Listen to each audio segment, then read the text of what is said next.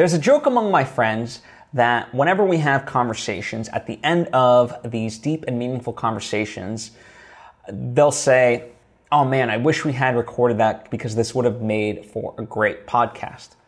And without, you know, being too egotistical or narcissistic about it, it probably would have been a great podcast for people to listen to because it was so beneficial.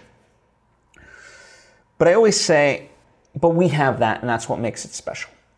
And I really think about that because I think oftentimes there's this inherent push from the social media age that we live in to document everything and post it online uh, for content, right? And especially as artists, you know, there's that kind of notion of, you know, share, share, share, because in essence, you're promoting yourself.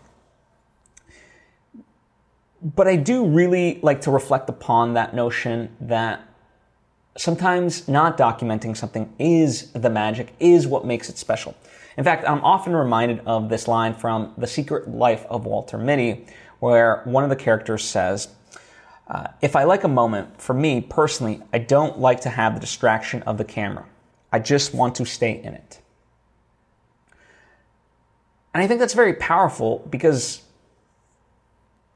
you know, we always have this eye towards, you know, more, more, more and stuff like that. Not always, but but but society seems to push that onto us. But to stay present in the moment and to really enjoy whatever activity that you're doing, whether it's as simple as a phone conversation with a friend or whatever else that it may be, there's just something special to it by not having to post it, right? Where it's this fleeting moment it's here now and gone, and all that remains is your memories of it. Now, again, the, the thing of it is, am I making a judgment about this that you should not post or whatever? No, that's not what I'm saying. But I think the approach we have, have has to be individual to us. I think when, when we are dictated by social media to post because we have to, that's not way a good look at it. If you feel like recording something, you feel like sharing something, great, do it. But don't feel that pressure if you don't want to. It's up to you. You get to dictate that. And I think that's what we forget with social media oftentimes is we feel like we need to, especially as artists, as I mentioned at the top. But we don't need to do anything, right? Looking at it through the, our, our own lens can be a beautiful thing.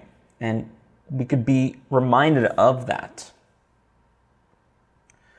And we could find those memories. And, and I, I think oftentimes too, you know, we, we, we sometimes feel like we need to be vulnerable for social media when in fact, by not having something recorded, it can lend itself to be more special because you can go those deeper routes, those deeper deeper depths that otherwise would have remained unexplored had it been for social media or a podcast, right? You know, and I'm, I'm using social media as an all-encompassing term in this case. But yeah, in the end, just decide what you want to capture and what you don't. Really, it's as simple as that. You know, what you want to share on social media and what you don't. What would you rather share on a more personal, intimate level? It's up to you. And I think sometimes we lose sight of that, and that's why I wanted to just kind of reflect upon that with you. As always, comment down below with any of your thoughts and questions if you have them. Thank you so much as always. I truly appreciate it, and I'll see you next time.